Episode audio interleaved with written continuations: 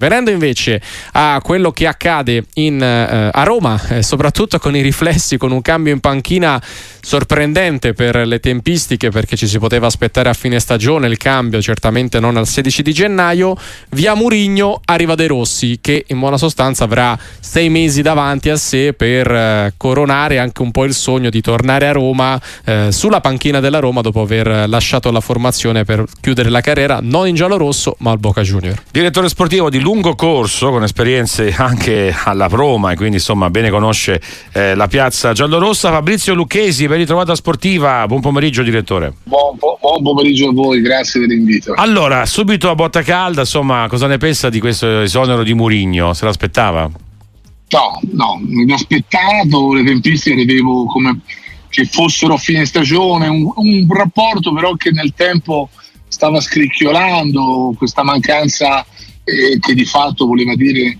non volontà di rinnovo, però mi sembrava un po', mi sembrava stesse scricchiolando un po', insomma, con questo fatto che non gli rinnovavano il contratto era sinonimo di una mancata volontà del rinnovo e quindi le parti probabilmente un po' si erano irrigidite, poi sai, la mancanza dei risultati nel nostro sport è fondamentale e probabilmente c'è stata un'accelerata ieri perché poi verrà fuori la verità nei prossimi giorni, ma do, do, da quel colloquio, da quella telefonata di ieri, come abbiamo letto stamani sui giornali, probabilmente è scaturita questa decisione inaspettata prontamente sostituito da De Rossi mi sembra la scelta più, più ideale e migliore da poter fare però senza dubbio la fine di un ciclo. Ecco, tra poco poi andiamo su De Rossi che lei conosce molto bene Lucchesi, però mh, le chiedo ancora su Tiago Pinto, forse abbiamo un po' sottovalutato il fatto che eh, già da un paio di settimane no, c'è la notizia che Tiago Pinto praticamente il primo febbraio, comunque i primi di febbraio non sarà più eh, il riferimento diciamo dirigenziale della Roma, quindi vuol dire che Tiago Pinto e Murigno sono un po' sullo stesso treno.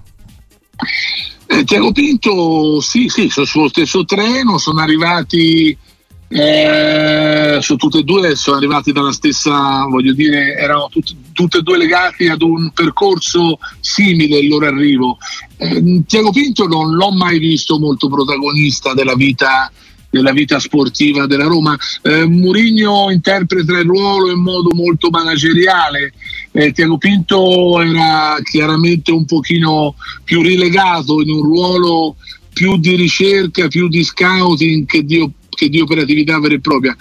Ma entrambi avrebbero, Tiago Pinto da subito, ma tutti pensavamo che Mourinho arrivasse fino a fine campionato e poi da fine campionato il management fosse stato rinnovato.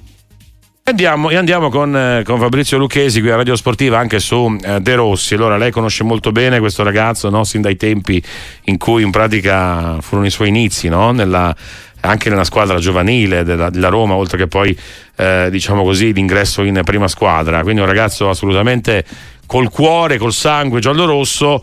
Poi però, insomma, diventare allenatore è un'altra cosa. Cosa, cosa ne pensa? Sì, sì, è un altro mestiere. Lui vive per la Roma ti racconto un aneddoto, giovedì facciamo un amichevole contro gli allievi e, e perché la primavera era impegnata vent'anni fa e il capello a fine allenamento sale su da me, dice direttore da domani questo ragazzino si allena con me. Dico Fabio ma questo giovane d'allievi è un giovane anche nella primavera. Dice da domani lo voglio perché questo è Fabio Capello, campione fuori classe. E aveva ragione, è diventato De Rossi. Ecco, questo, è, questo era inizia così il mio rapporto con, con, con De Rossi. E, no, eh, l'allenatore è un'altra cosa, lui è un percorso nuovo per lui. Sfortunata l'esperienza Ferrara, ma non era colpa sua e basta. Insomma, sì, anche lui probabilmente qualcosa di meglio deve fare. In questo modo ha la possibilità più di gestire uomini, ha la possibilità di esprimersi eh, conosce vuole bene alla Roma, la Roma vuole bene a lui, quindi era in questo momento il connubio ideale.